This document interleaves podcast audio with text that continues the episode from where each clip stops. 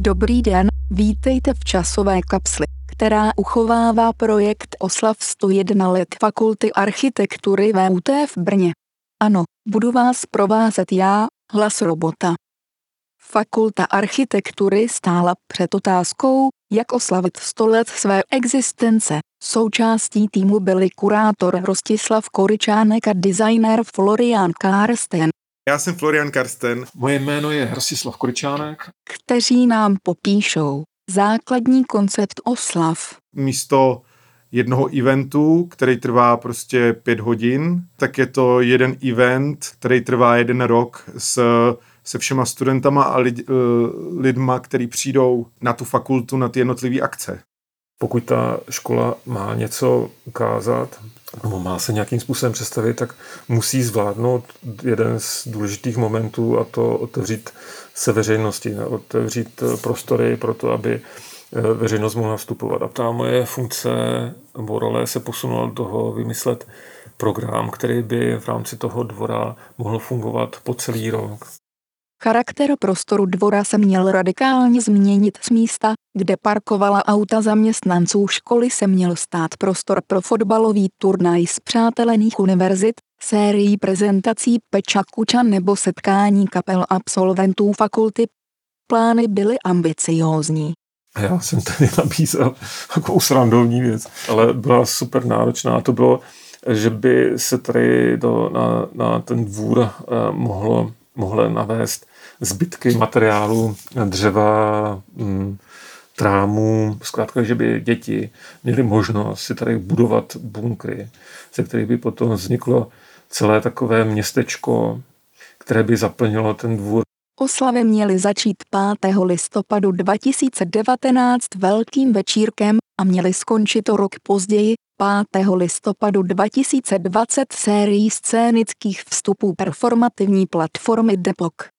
Co je Depok nám představí Lucia Repašská, umělecká ředitelka, režisérka tohoto souboru. Pracujem v inscenačnej platforme Depok, ktorá je, trúfam si povedať, viac než len divadlom.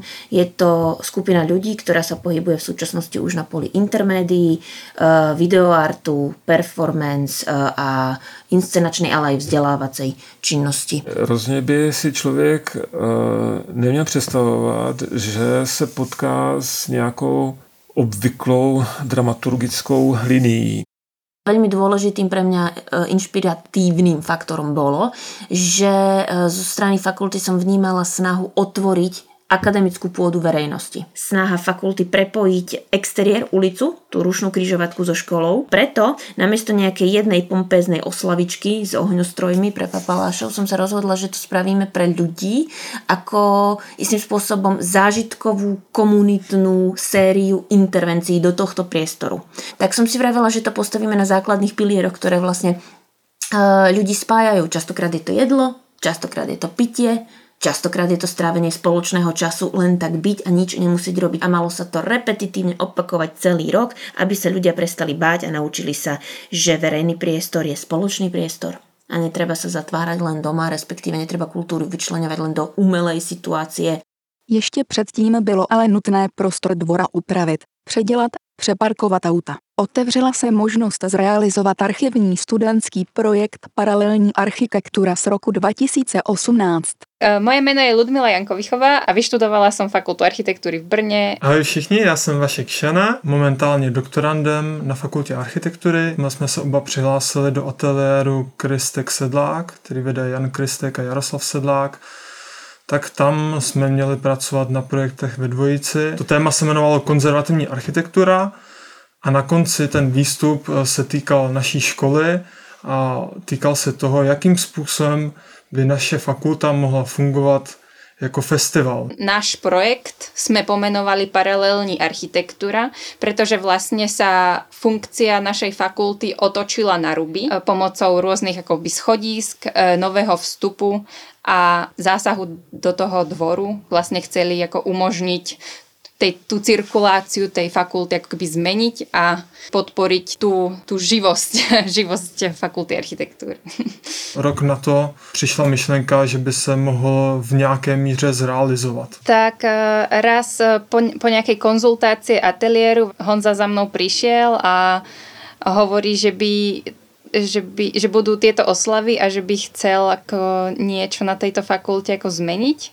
A ten projekt, ktorý my sme vytvorili pred rokom, mu prišiel ako dobrý podklad na to, čo by sa s tým mohlo spraviť. A nakoniec roz, nám rozpočet dovolil postaviť len auditorium a tunel. To nádvoří se mělo stát veřejným prostorem. Záměr byl, že by tam byl bar, nebo že by tam do budoucna třeba byla nějaká kavárna i. Ale otázka je, když máš jakoby budovu, kterou vidíš z ulice jakoby na poříčí, vidíš z boku něco a výzva je, jak vlastně lidem ukázat, hele, tady se něco děje. Ten vstup do fakulty o, se nachází před tou rušnou silnicí, před tou rušnou křižovatkou, že my jsme chtěli zpřístupnit fakultu pro veřejnost. Počkat, jakože tunel skrz tu školu. Tunel skrz tu školu.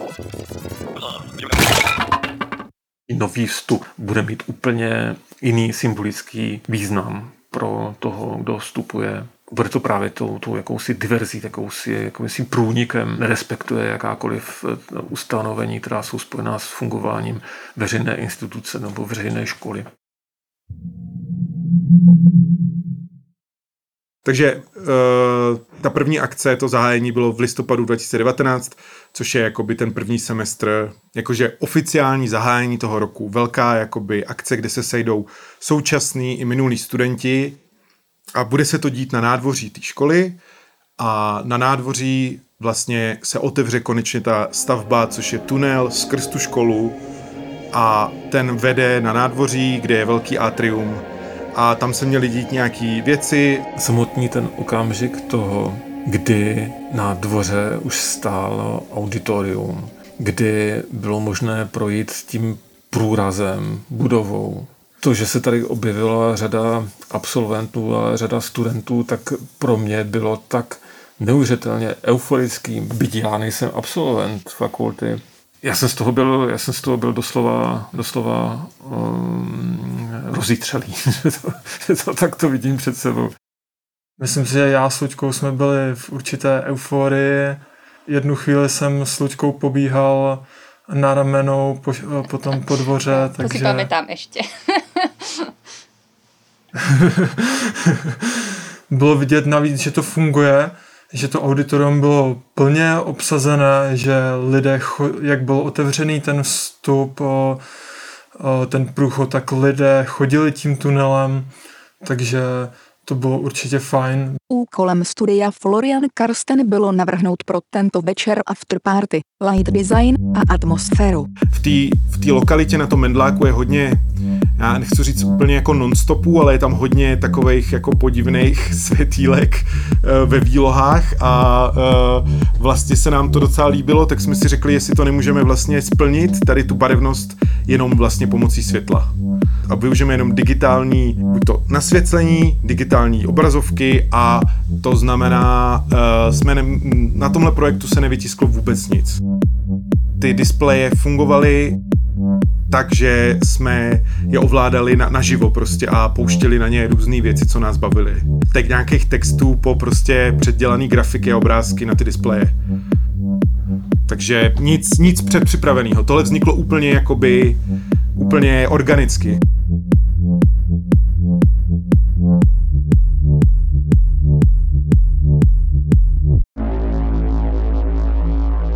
Někdo otevřel dveře od sklepa nebo od kotelny a ukázal mi pravděpodobně nejlepší jako místo uh, na jakoukoliv party nebo na něco, co může existovat, což je nějaký studentský klub. Úplně jako magický místo, ideální jako dance floor, velikost a má to ještě hrozně vysoký strop, a já jakože, takže máš jako příchod z chodby a vidíš lidi pod, jakože po schodech a vidíš lidi pod sebou. A uh, já úplně říkám, tak tohle jste nemohli ukázat dřív?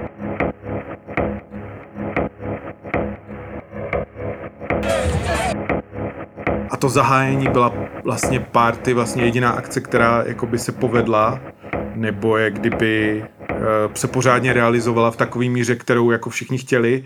A myslím, že ten plán byl, i tím, že je to venkovní míst prostor a už tam začíná být zima, tak byl plán řešit to další semestr a až nejvíc hlavně na jaře. 5.11.2019 byla na zahájení oslavy Česká televize. Děkan Jan Kristek, který celý projekt inicioval, dostal od redaktorky tuto otázku. Kam by tedy podle vás eh, měla fakulta architektury směřovat? Tak eh, já bych řekl, že tak jako eh, všechny ostatní obory se vlastně i, se i architektura potýká s něčím, co by se dalo nazvat nejistá budoucnost.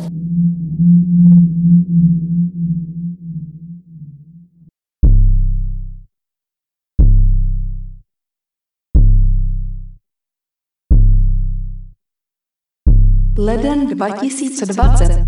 Číně se šíří neznámý virus. Na internetu kolují obavy, že jde o SARS. Jeden v Paříži, druhý v Bordeaux. Nový čínský koronavirus se objevil v Evropě.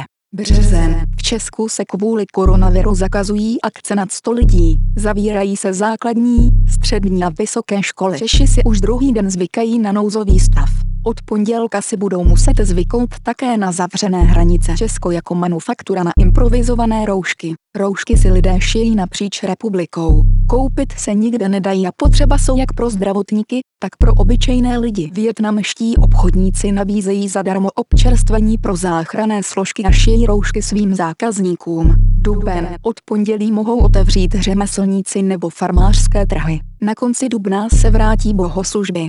Velké letní festivaly letos nebudou. Červenec zasáhla Česko druhá vlna koronaviru, první nikdy neskončila, ukazují data. Září nechali jsme se ukolébat, proč je pandemická situace v Česku o tolik horší než v sousedních zemích.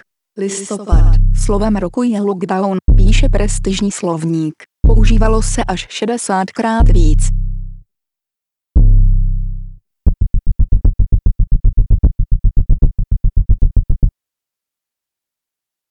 A tak jo, věnuju se PR fakulty. Krom toho se taky věnuju zprávě sociálních sítí. To je Romana Tomášková, produkční fakulty. Jsme pořád uh, i vzhledem k situaci nevěděli, na čem jsme, protože ta, ta, se, ta doba, nebo ten čas, ve kterém jsme se nacházeli, byla tak strašně dynamická a organická, že se měnila z hodiny na hodinu a a vlastně v době, kdy se to nějak stabilizovalo, to bylo tuším v červnu asi všetko sa zrušilo. Počas prvého lockdownu uh, sa vš- všetky akcie, ktoré sa mali odohrávať v tomto novo vzniknutom verejnom priestore zrušili. Nakoniec nám bolo úplne odopreté vlast- chodiť do školy.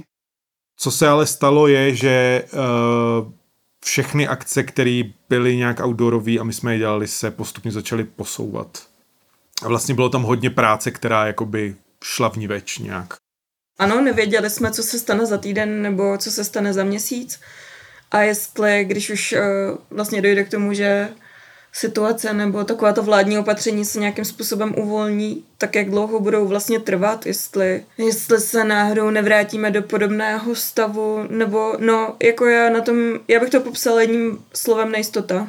Co vím, tak všechny kulturní instituce všechno přesunuli jakoby na září, říjen, listopad. A to není jako nejenom na projektu 100-101, to je jako všude. Myslím si, že u nás na začátku tohle semestru už se nějak počítalo, že dojde k nějaké druhé vlně. Jenom jsme nevěděli, jak rychle to nastane. Množství předmětů se odehrávalo přímo na auditoriu, kde nějaká vlastně nějaká výuka, která je bezpečnější z hlediska koronaviru, je, je určitě lepší. Ano, se vlastně postupně omezovala i výuka. Tohle je Mark Hustoles, organizátor akcí Peča Kuča, který s Romanou Tomáškovou spolupracoval. Takže my jsme taky vyčkávali s tím, jak bude třeba fakulta fungovat. Mm-hmm. Vlastně od toho 20. září ta situace byla dynamičtější ještě než během um, vlastně asi března. Ale vlastně o týden později se se vlastně zavřely vysoké školy úplně, takže to byl asi rozhodující moment.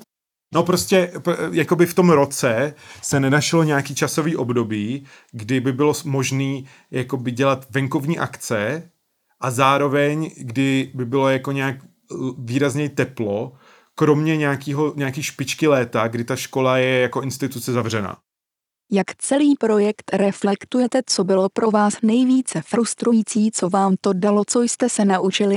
A, hm, to já se ještě nejsem jistý, to, co mě ta situace naučila, protože vlastně v mém osobním životě eh, jsem pracoval v knihkupectví, který eh, v té první vlně zavřelo a potom jsem eh, začal pracovat v kině, který té druhé vlně zavřelo a mezi tím jsem dělal tady Peča Kuča, takže to poučení pro mě je asi, že uh, musím přestat pracovat v kultuře a ne, nejít si nějaký uh, stálý teplý místečko. Asi nejnáročnější mm, ten abiturentský večírek, ten Rock of Architecture, protože vlastně na mě osobně stál Mejdan pro 700 lidí a a mně se podařilo prostě každý týden jako tu událost generovat osekanější, osekanější, tak aby vlastně odpovídala těm nařízením a podobně. A, myslím si, že to mě stálo jako hodně sil a vyčerpání. Jo, asi ten nejvíc frustrující moment, když vlastně na něčem kontinuálně pracujete a ano se to ne a nestát, z toho je jako člověk psychicky vyčerpaný, no. Aj napriek tomu, že na tom sa podpísali objektívne faktory, hygienické nariadenia, pandémia, ktorá je neočkriepiteľná, tak e, veľmi dlho mi trvalo uvedomiť si, že to nie je moja vina, že tie veci nie sú, že som spravila všetko skutočne, čo sa dalo a svoje osobné maximum som odviedla, pokiaľ sa to dalo. Neustále som reagovala na podmienky, bola som flexibilná do maximálnej možnej miery a v momente, kedy som povedala, už to nejde, tak som začala prenasledovať mňa osobne ako človeka, teraz sa nebavíme nejakej profesionálnej úrovni, ale osobnej, intimnej, vlastne samozrejme pocit zlyhania, vlastnej viny, hoci určite, alebo aspoň dúfam, že to tak nie je, ale nežilo sa mi 2-3 týždne s tým dobre. Že je taká zvláštna pachuť, ktorá vo mne samej, vlastne voči mne samej na základe toho vo mne zostáva. Že niekedy je fakt múdre rezignovať, len to ešte nevidíme. V podstate vzdať sa, neči, nečiniť, nekonať.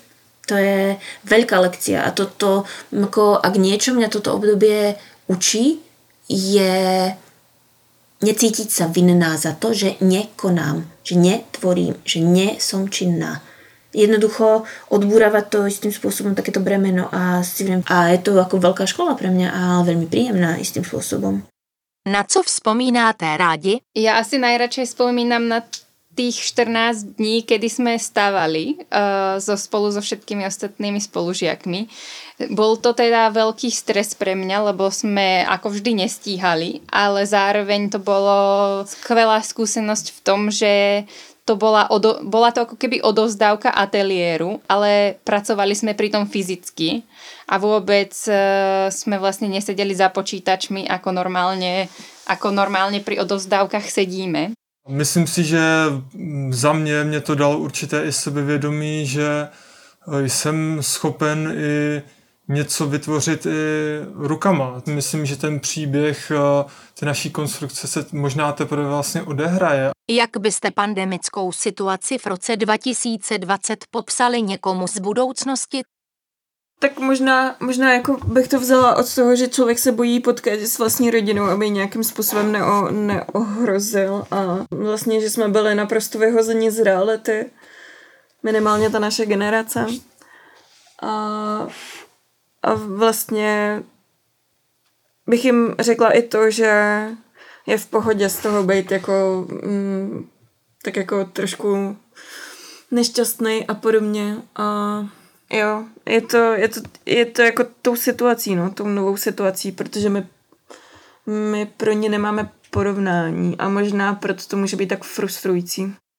Co nám situace ukázala o naší společnosti? Myslím si, že třeba i teď eh, to období pandémie, které zažíváme, tak, tak je jakýmsi takovým obdobím, kdy tohle, co je třeba těmi pragmatickými ekonomii nazýváno jako eh, nástavba, jako třešnička na dortu, tak, eh, tak eh, při tady tom ustoupení do pozadí, tak cítíme, že, že, že ten náš prostor, způsob jednání a nazírání světa a komunikace a porozumění, takže se velmi splošťuje. pokud se nekultivuje život člověka a jeho prostředí, tak vzniká vážná trhlina, ve, které potom dostávají prostor vše, všechny velmi negativní emoce a pochody, které potom, potom začnou zamořovat sociální svět. Jako podle mě je docela dost velký úspěch, jak se ty věci poskládaly v takovým malým týmu. Jako tam je postavená jako díra ve škole a obrovský atrium a měla jako tam být konference a, a, a prostě věci a všichni jako hráli nějak dohromady, že, protože upřímně, kdyby se to realizovalo, povedlo se i ty akce a nějaký tolky a tak, tak to je prostě jako taková česká strelka jako malá tam, což je úplně jako když to vezmeš, z jaký to je budget a všechno, to je fakt jako, jako úlet trošku.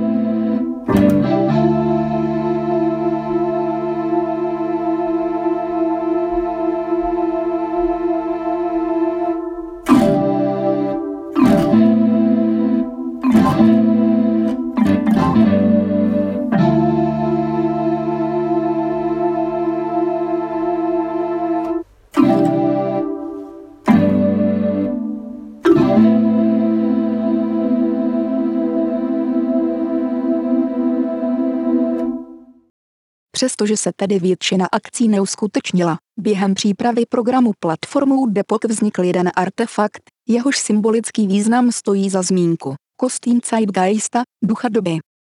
Kostým Zeitgeista uh, je obrovský bubák, obrovský duch doby, Uh, opulentná figúra, ktorá zväčšuje objem ľudského tela asi tak 6 krát, cylindríkom na hlavičke a cvikrom medzi očami.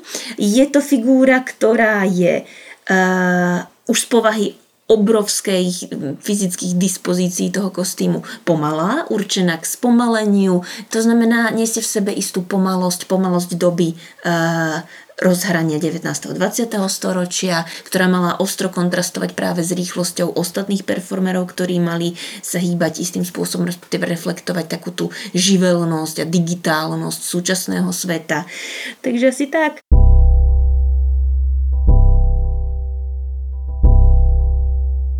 Jedna časová kapsule.